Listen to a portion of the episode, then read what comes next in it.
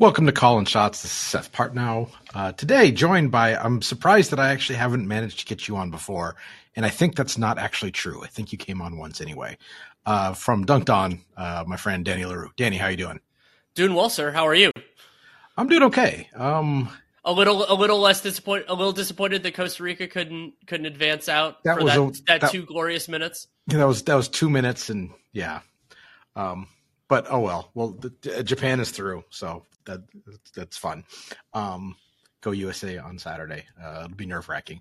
Um, so we're at the quarter pole of the NBA season. Um, and something that struck me just, you know, as we were getting talking before we started is uh, before the year, you and I talked, I think me and everyone and you and everyone have talked about how this season is one of the more wide open seasons in prospect with as many as 10, 12 teams thinking they had legit title aspirations. A month in, it seems like we're down to four as of right now. Yeah, it's an interesting thought. And I always want to caution people, you know, we're at, as you put it, the quarter pole. And so we have four full months and then a few weeks before the playoffs even start, much less finish. So teams can look different than they have so far, and teams will. I mean, the Milwaukee Bucks, who have been one of those four teams, are getting Khris Middleton back reportedly on Friday. But I think part of what you look for in that early season, and there are lots of teams that have impressed and surprised, but you're looking for okay, who's in that mix now? Who's in who's in the great game now? And generally speaking, nobody's really pushed their way into that just yet for me who wasn't already there more for me is there teams that as of right now have kind of pushed their way out of that. Sure. Um, I mean, obviously before the season we were like, well, if everything comes together correctly for Brooklyn, um, now obviously, as you say, a lot can change between now and then, but a lot has to change there. Um, Golden State, is it fair to say, seems about two rotation guys short? Uh, the Clippers are an even bigger health question than they were before the season. Um, you know, the Lakers, I, I, think that were being talked about just because they're the Lakers. I don't think they ever belonged there. Um, the Sixers have yet to really be the sum of their parts when their parts are all healthy. Um, so yeah, so it's a lot of teams that we thought might be there at the start of the season, just kind of haven't quite launched yet. I guess the one team that we're really sort of waiting on is Memphis now that uh, now that you know with with Ja and Jaren both both healthy, but they don't have Desmond Bane. Right, and and so there are a few teams that we haven't seen all the way there, and I would include Denver in that just because Jamal Murray is working his way back. You know, like there we haven't gotten the fully operational Denver Nuggets yet, and there have been some positive things, but also I, I can't remember their exact number right now. I think they're somewhere in the twenties on defense, and most of that is because they've been atrocious with their bench units, but you know, we're, we're, we're, again a team that the theory of it is still in the mixable, but we're not all the way there. And then with the Clippers, it's been better over the last week or so. But a part of it is like, okay, we can pencil pencil in, you know, like more Kawhi or whatever else. But it was also like, okay, are the other players good enough? And until very recently, I wasn't confident that their support players were good enough, but they've been a little bit better. Maybe they're going to get all the way there. I still really like Ty Lue as a playoff coach. So yeah, it, we still have a lot of ifs, and we don't have a lot of yeahs.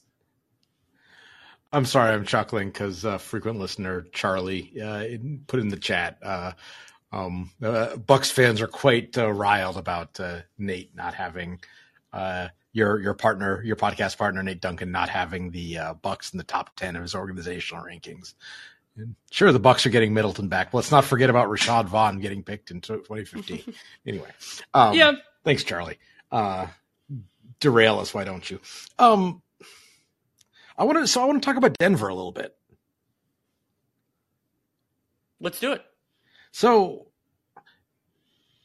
you're right about everything you said about them.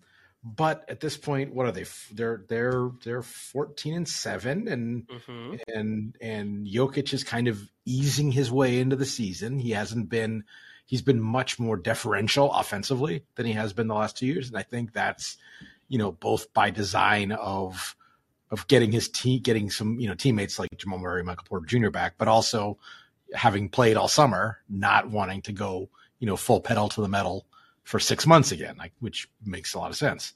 So even not being you know the fully operational the, the Denver Star, Death Star, I'm that's terrible.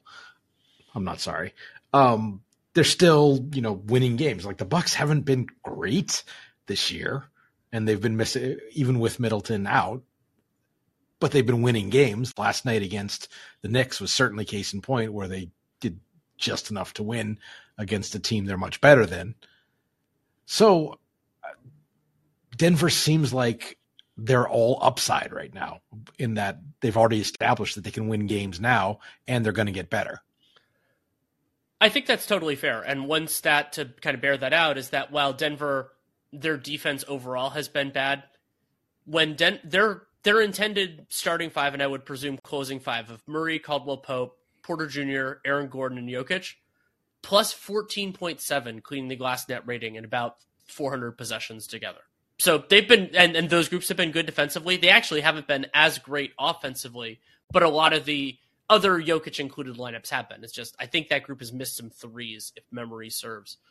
And so it's really like the the question for Denver. It's it's so weird because so I think the way that I apply it, you brought up Milwaukee. I think they're an interesting one. Obviously, the Warriors have won a recent championship as well, where it's where we give them a lot of deference because we've seen it before and the the roster isn't so fundamentally different and so it's like if they can get back there we kind of know what they are the challenge with denver and you could say to it to an extent this is also true with Cleveland for a different reason is that we haven't seen it in those moments yet. And so there's a little bit of that skepticism. But in terms of like the basic idea of they can be a good team and they can be a good team that can succeed against other good teams yeah i'm on i'm on board with you. And i mean i don't want to go all the way back to that like 2 weeks when they might have been the best team in the league might have been the championship favorites. But they the theory of the Nuggets is still very viable.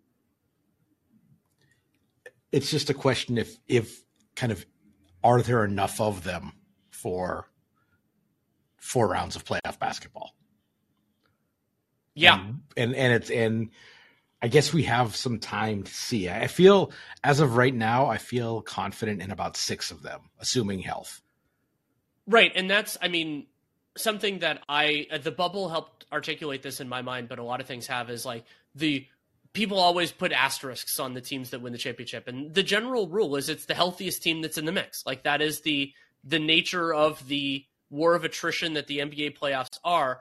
And one fundamental problem that some teams go through is you have to have some players that I don't know the right verb on this, but like they can survive the war of attrition. You know, you have enough. Maybe you can bring in somebody and you're often not like if your star goes out then you're you're in a bad way anyway like that's that's not the situation we're talking about but you need low end rotation players. And i mean Cancar has been an important part of their success as they've been kind of as Mike Malone's been reworking this bench.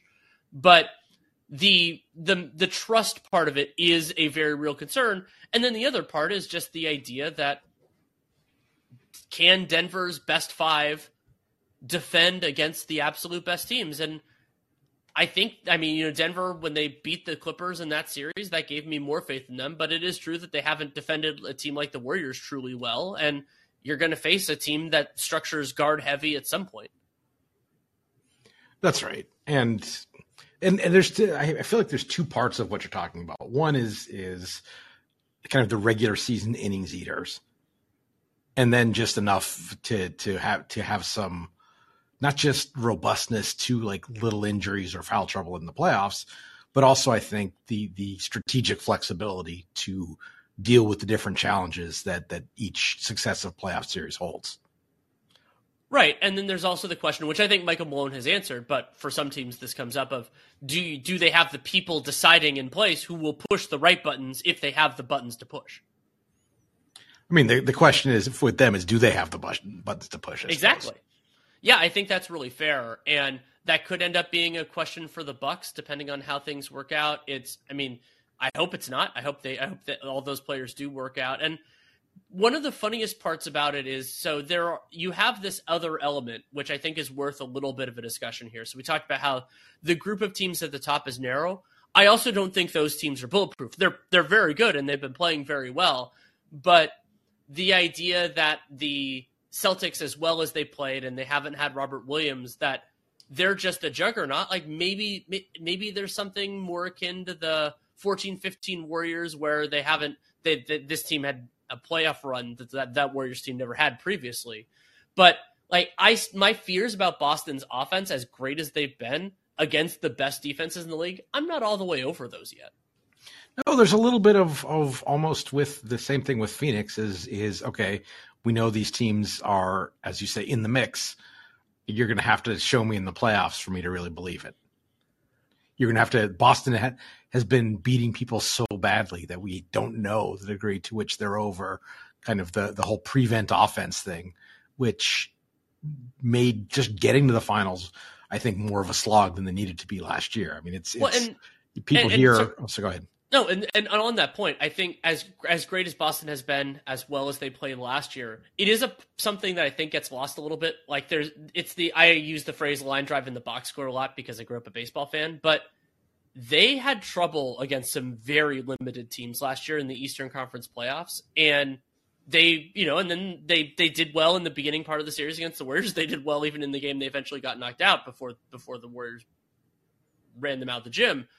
But the idea that they were some sort of world beater in last year's playoffs when two of the teams they advanced against were arguably better than them in those series, just severely injured, you know, that that gives you a little bit of pause.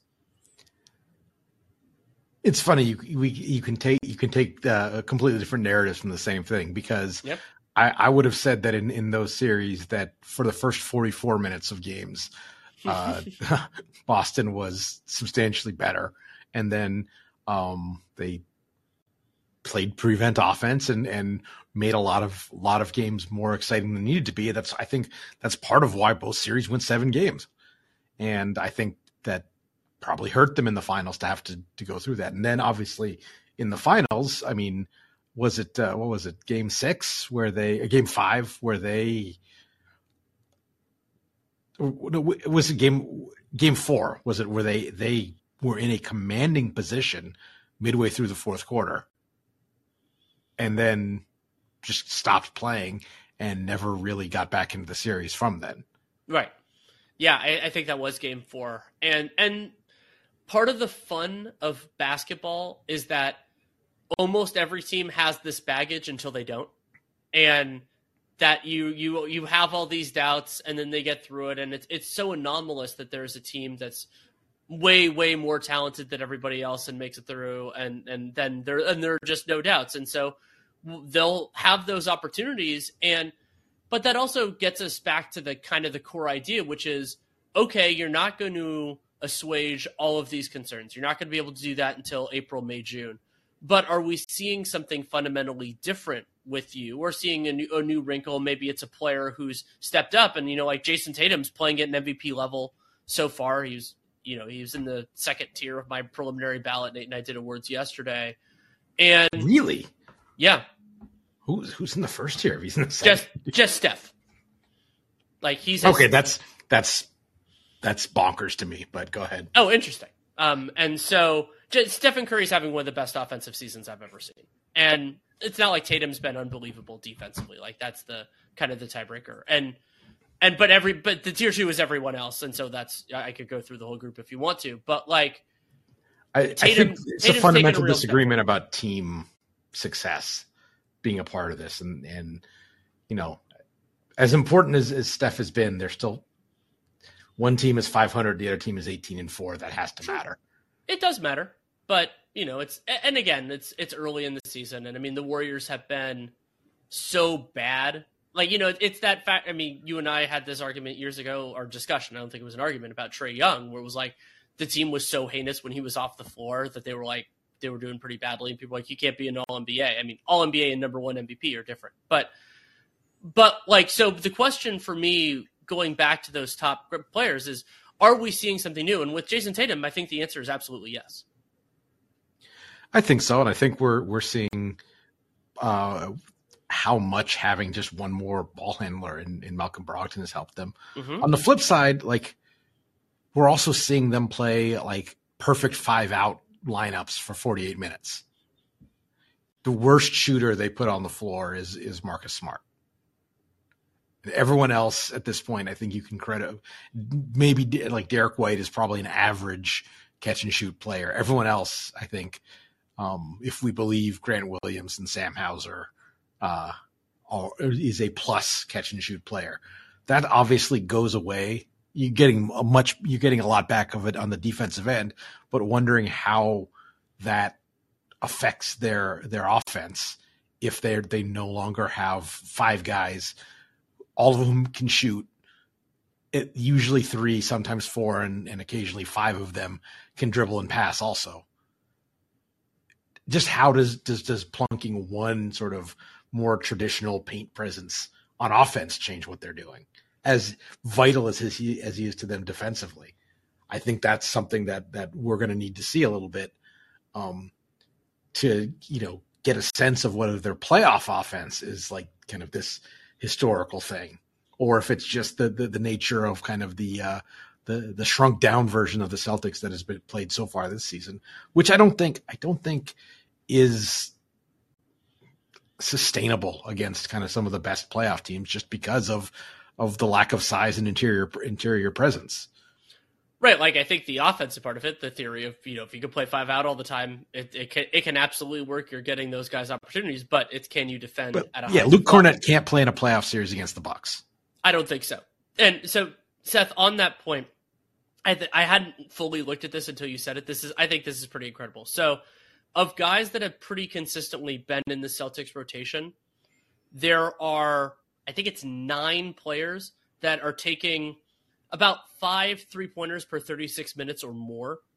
And every single one of them so far this year is hitting 34% or higher. Like nobody's missing for them, even the guys who, you know, who's taking them at all. And a lot of those, and, and then you also have guys like Derrick White shooting 45% on the season. Brogdon's at 49% on the season. Hauser's at 48. And so, yeah, that, that definitely helps. And it also opens up driving lanes, as you were talking about, you know, that Sure. it, it fundamentally, it changes the geometry of, of, of what you have to defend and, and everything else. And bringing in Robert Williams will make them better in some ways, worse in others. And there's also the element of teams, like you wrote about this very well in the mid range theory, of teams have kind of a base theory of, of operations on offense and defense in the regular season. And they're not going to target any of these specific things. And the Celtics have fewer players to target than most, but they definitely have some. And so they they can benefit from that lack of that lack of tactical nuance. And that's true of damn near everybody. It's not a new thing. It's not a different thing, but it is it, it's a reason why you can see what they've done, appreciate what they've done, and still say it doesn't make me 100% sure that against the best of the best, it's going to totally work. So let's let's flip this around, and I think that at this point, even though they've struggled this season, my guess is that you have relative, certainly well, relative to how they've played kind of the rest of the year, you probably have more faith in Golden State in those kind of circumstances. You know, when it becomes kind of, and I think there's good reasons to to buy that. I'm just wondering, are they going to get close enough for that sort of? Is is the big dial going to be dialed in well enough for the their advantage and kind of the focus of the small dial to even matter?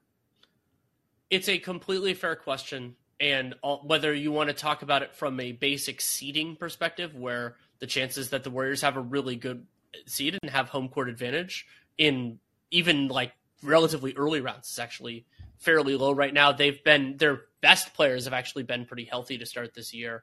And so you're giving yourself a really narrow margin for error.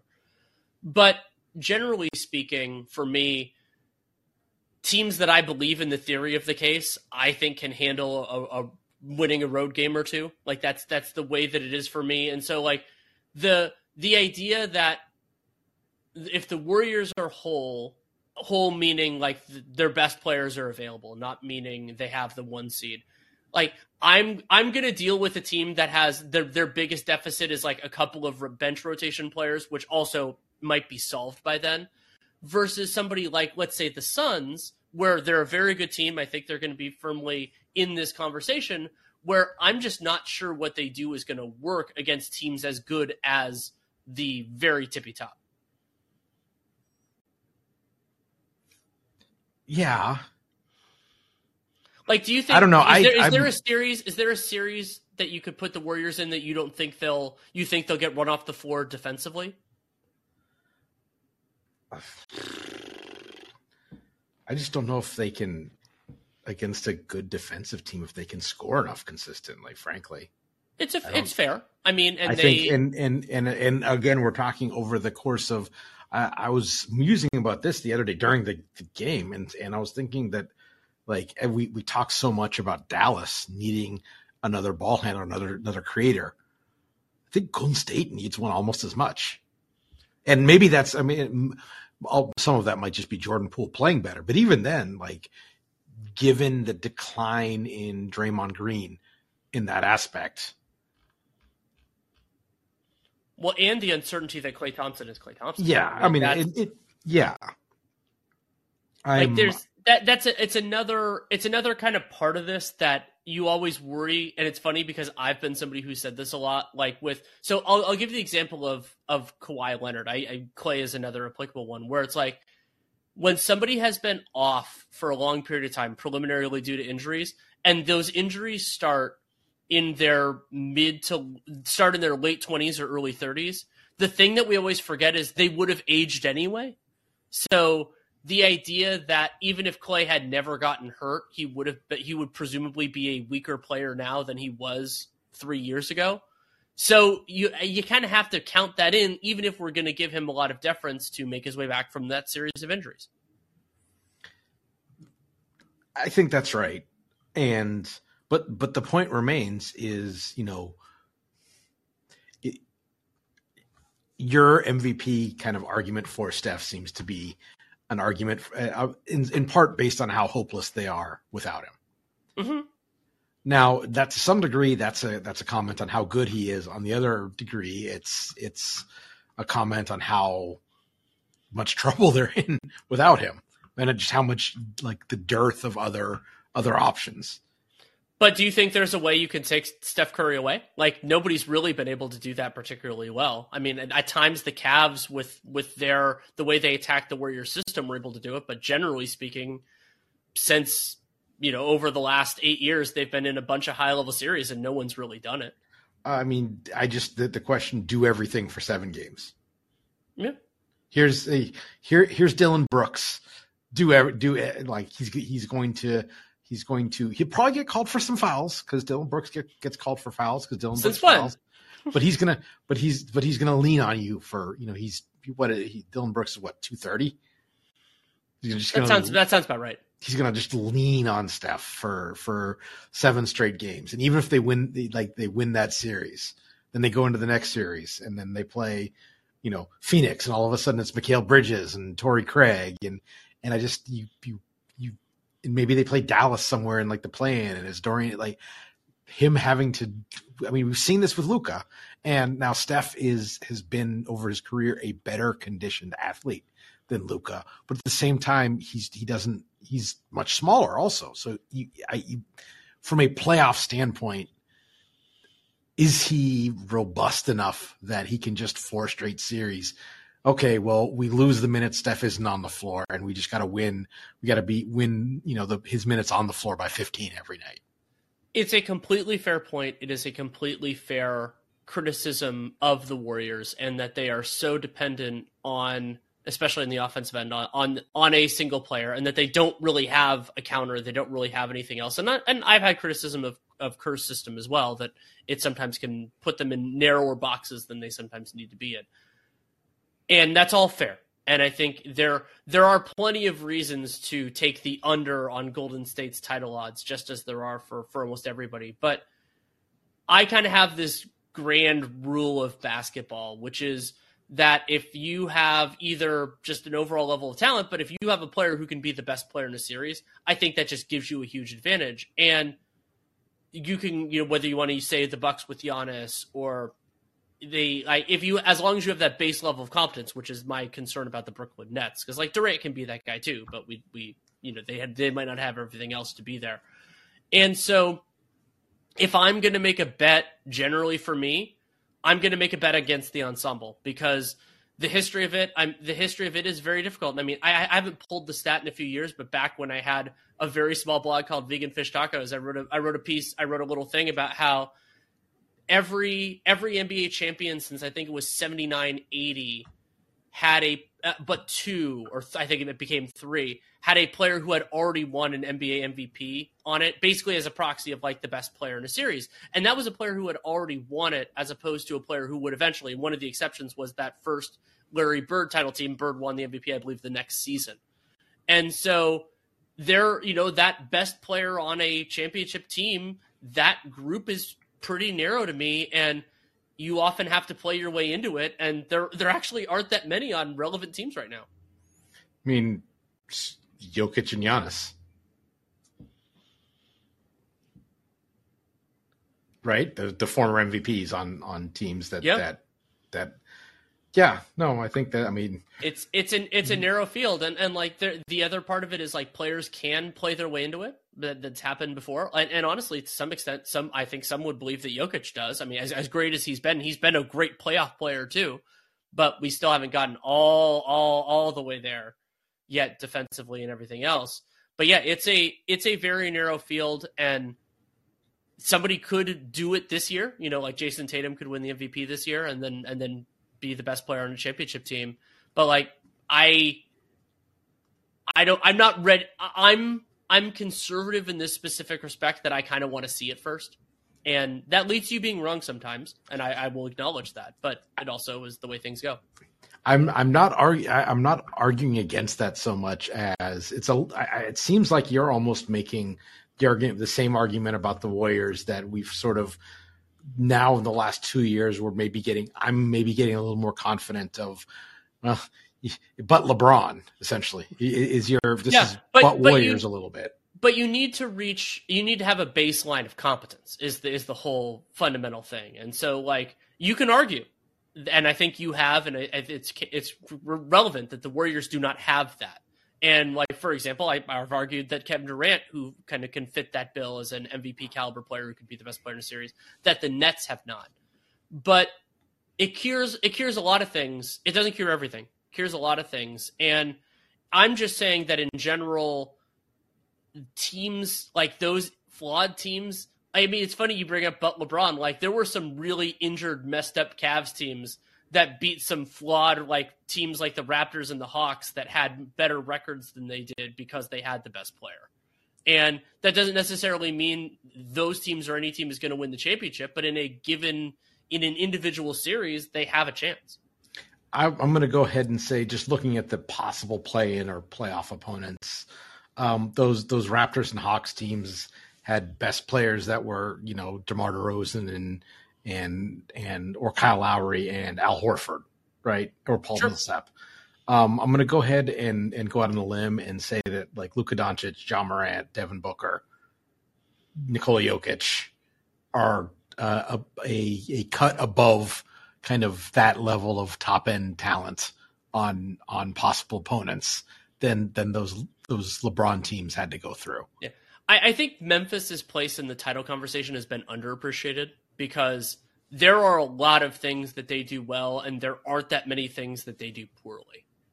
And I mean, it, it gets lost a little bit in the shuffle, but they, I think they gave the Warriors a tougher series last year than the Mavericks did, despite John Morant getting hurt and everything. And there were some context things with that. And Memphis, they're imperfect, uh, the other thing that they have, I mean, I, I, I really wish they still had Melton. I love Melton, but I don't know the, how much of a like a how many minutes he plays in an ideal championship team. I just love De'Anthony Melton, so I'm not hundred percent there on them. But I think I, I like the that's one of the weirdest things for me. I think if I had to like in my in my heart right now, if I had to say who is more likely to win the 2023 NBA championship, I'm saying Memphis over Phoenix, and I'm not hesitating too much on one hand, that's fair. On another hand, they have one of the great show me and I'll believe it players in the league in Jaren Jackson.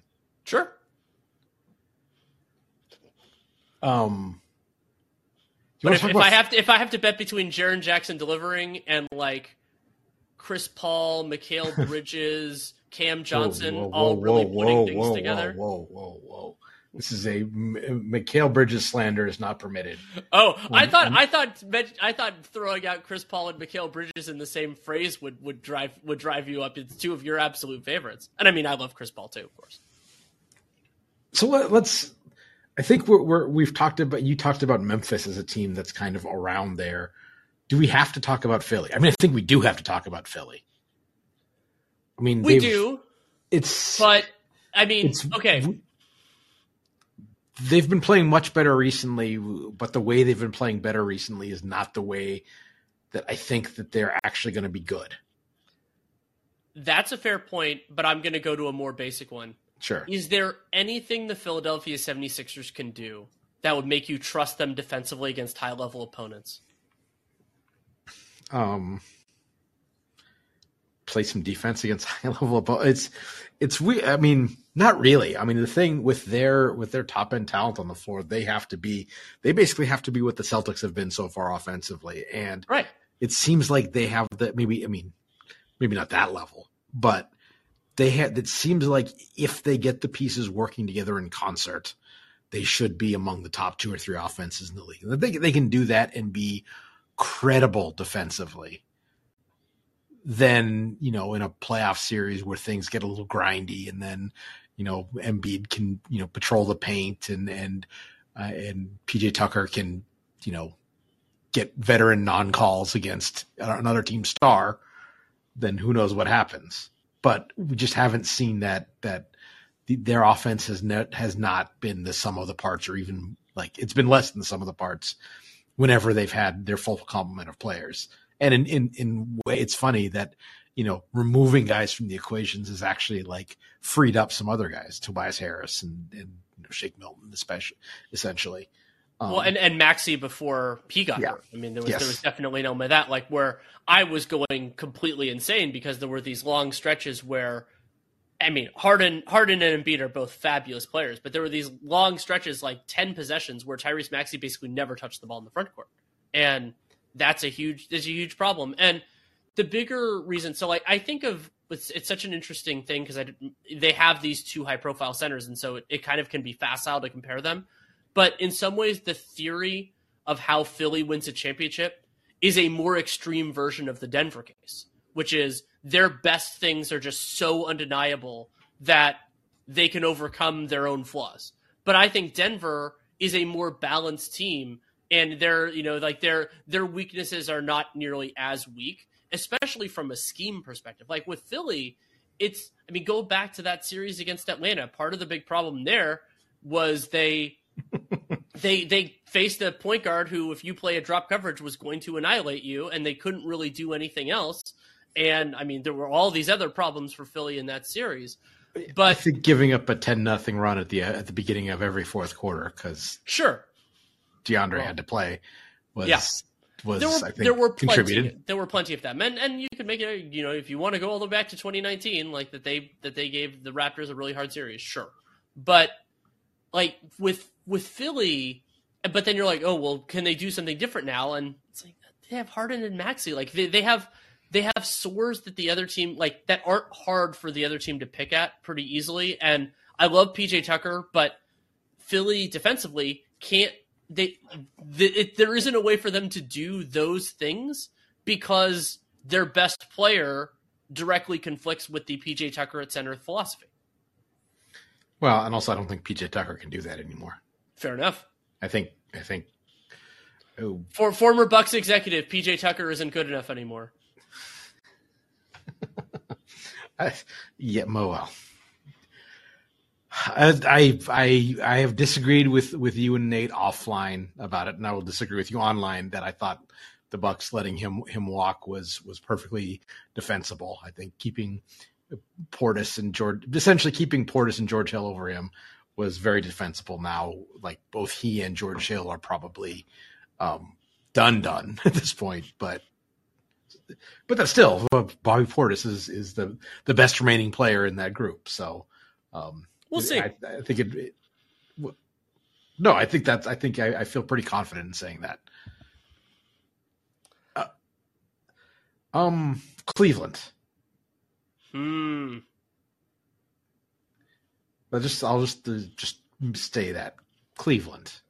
Is it just like get a small forward and then we'll talk, or is it the fact that we haven't, to the extent we've seen the two bigs work together, it has been one with a little more perimeter skill than either of Cleveland's big has bigs have, at least offensively. That's fair. I, I think it's a couple. Uh, there are a couple of different unsolvable for now, solvable eventually. Kind of the the the mental traps that you can get into. And I don't mean traps in necessarily a negative way. And so one of them is the I'll believe when I see it. This is a group of players, individually and collectively, that have not had a ton of playoff success. And the general history, if we're talking about a championship, is that teams like that teams don't go from zero to championship. Like that's just not the way things really work out. The other part of it is I my current thought, and this ties into the question that you just asked, is Cleveland is a team that can kind of beat anybody, but can they beat four teams?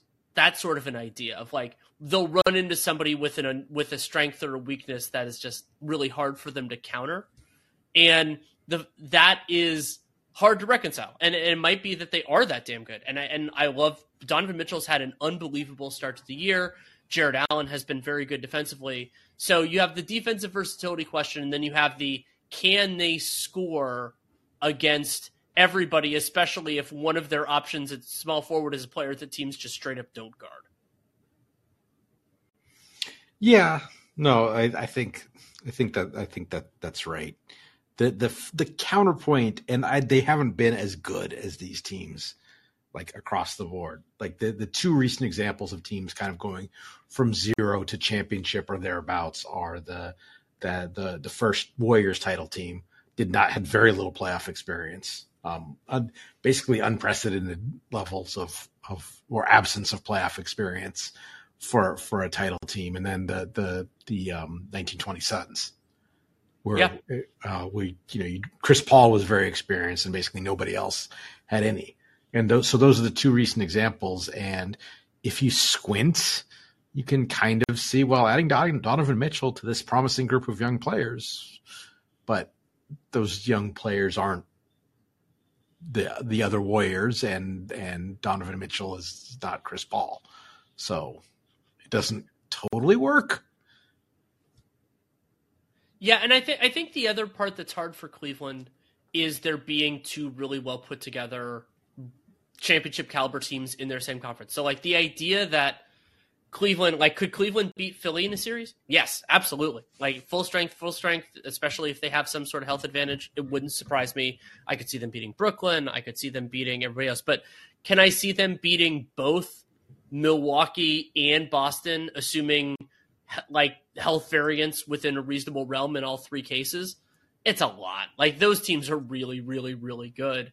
And they're good in ways that I'm not entirely sure. Like, what Cleveland does well is going to work perfectly. And so the idea, and and a lot of times it's great that you brought up the teams that you did because it's like you, there is this element of like skepticism that can be cleared away, but those are you know those are challenges, especially when you think about some of the defensive elements of the Bucks and the Celtics against a theoretical Cavs playoff team. So who else do we need to cover? I mean, is there is there a, a trade out there that suddenly vaults someone? I've I've been trying to trade John Collins to half the league. Um, uh, not sure me, he's a player. I, have I, I've got I've got one wild card. Hit me. New Orleans.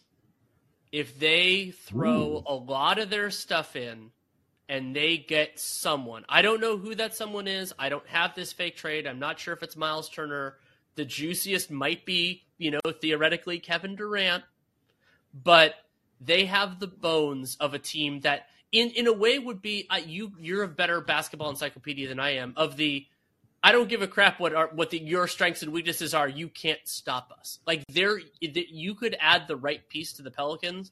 I think with what we've seen from Zion the last little bit, it might be more of a 24 thing than a 23 thing. They're the team that has the like that has that potential. That you just you just cannot stop us. The sort of the uh the Bill Walsh. I've got my I've got my plays scripted, and we're going to get two touchdowns in our first two drives because you, you can't keep up with me. Is yeah, and and the, the the idea that like you can form all the walls you want, but it's still not going to work. And it New Orleans like uh, did a broadcast of their game last night, which was also an incredibly impressive performance from them. Like they have players that you generally like. It, playoffs can often be about the severity of your weaknesses rather than the severity of your strengths. They have a lot of players like that, but they also just have so much talent and they have a lot of different players that Willie Green can turn to and not. I don't think this version, as they are currently constructed, can do it, but I think they have the resources to become an alternate version that gets there. I mean, it's their their sort of three best players are an odd playoff fit. Mm-hmm. I mean, I've I've I've said plenty and gotten myself in in in, in hot water for for quite for my questions about Ingram as like a as a really top level uh, guy on a playoff on uh, like a, a, a primary or secondary option on a playoff team. So we don't need to rehash that. Um, I think we have to, you know, especially factoring in defense, you got to say the same thing about McCollum, and then sure. Um, Zion is enough of a wrecking ball offensively that we can maybe look past the defense, other than the fact that from a positionality standpoint, it's difficult to find the right pair with him, which maybe gets us back to Myles Turner because you know you need a Brook Lopez type, and well, there's the one, and he's not going anywhere anytime soon, I don't think. And you know, is in in this is maybe the first year where you would actually say that was more than kind of a you know a, a squint your eyes comparison with with Turner and and Lopez. Right, and there aren't that many truly great rim protecting centers that don't have these other flaws. That's why it's you know the unicorn, and it's why it's a, a game. And and the other problem for the Pelicans is, I the other way you could do it was theoretically building like a hardcore switching lineup, which would be really, really fascinating. They don't necessarily have the personnel for that yet, but you could kind of go in that direction. CJ is a terrible fit in that concept. Um, and Ingram's not necessarily the greatest either, but also can a team like that that has Zion and a couple others in the rotation get there? Does that theory even work against the best the best with with imperfect personnel, like if not outright bad personnel? Eh, not entirely sure. Uh, uh, sorry, we're talking about trades, and and our our guy Charlie dropped one in, in the chat, which will melt your face. It was why did why don't the Warriors just trade Wiseman for Caruso? I mean, they should offer it. I mean, you know, I've I've been trying to, yeah. But I, I think the Warriors. Fair to say, the Warriors have too much organizational prestige dropped into James Wiseman. Oh, oh, oh you, like you, mean you mean the team that that kept Alen Smailagic on their roster for multiple years when they were a championship level team because they didn't because they thought they thought they they believed in their hype enough that he was going to be a really good player. They that they would they would believe in James Wiseman? Yeah, of course. Yeah, that's yes, exactly. Um, you said I promised I'd keep you for 45 minutes. It's about 45. So, um, as always, we kind of bounce from topic to topic. Anything else you want to uh, you want to hit on? We've talked a little bit about the idea of like squinting and getting there. Do you feel that with the Raptors, or I'm still just like nah. their offense? Their offense isn't good enough. Nah, I mean they're they are much more an an interesting collection of players than a dangerous, a a truly four games and out of seven dangerous team against a against one of these in the mix teams. Well, and I guess then the last one we can discuss briefly is where in the world is Dallas in this conversation? I mean, I I I don't I don't believe in them at all. I'm you know, it's it's the same issues that they've had for Luka's entire career in the playoffs, but worse. I mean, everything like take everything I said in the conversation about Steph and apply it to a player who's just a little bit worse. And to players like, I mean, I, I, think back. I don't know if you watched the end of that Raptors game. I think it was on Friday or Saturday of last week. And Toronto basically made it their entire idea of like we're going to give you a four on three with your other with your other four players, and they're not going to be able to do anything. Yep. And the answer was, "You're correct, Toronto," and that's hard. Yeah, I just I I structurally I I do not believe in in the roster that they've put together. And I, I by the way, I don't I don't think I would have even if they'd have kept Jalen Brunson, I don't think I would have I would have really bought in on it. But I mean, here's how I put it. I, I, I don't I, I, don't remember who I was talking to. I said this is like, hey, Kemba Walker's a, a, perfectly fine gamble for them, but the fact that they're in a position where Kev, Kemba Walker is a perfectly fine gamble for them, I think that's that you know that that asks more questions than uh, the, that T-shirt asks questions. Basically, I forget yes. what how that meme goes. Whatever. um well, Danny, thank you for uh, thank you for coming on. This is uh, as always uh, a lot a lot of fun to chat with you about these things.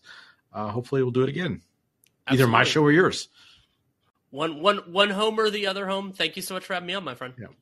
All right, thanks, Danny, for coming on, and thanks, folks, for listening. We'll be back more, next week with more call and shots.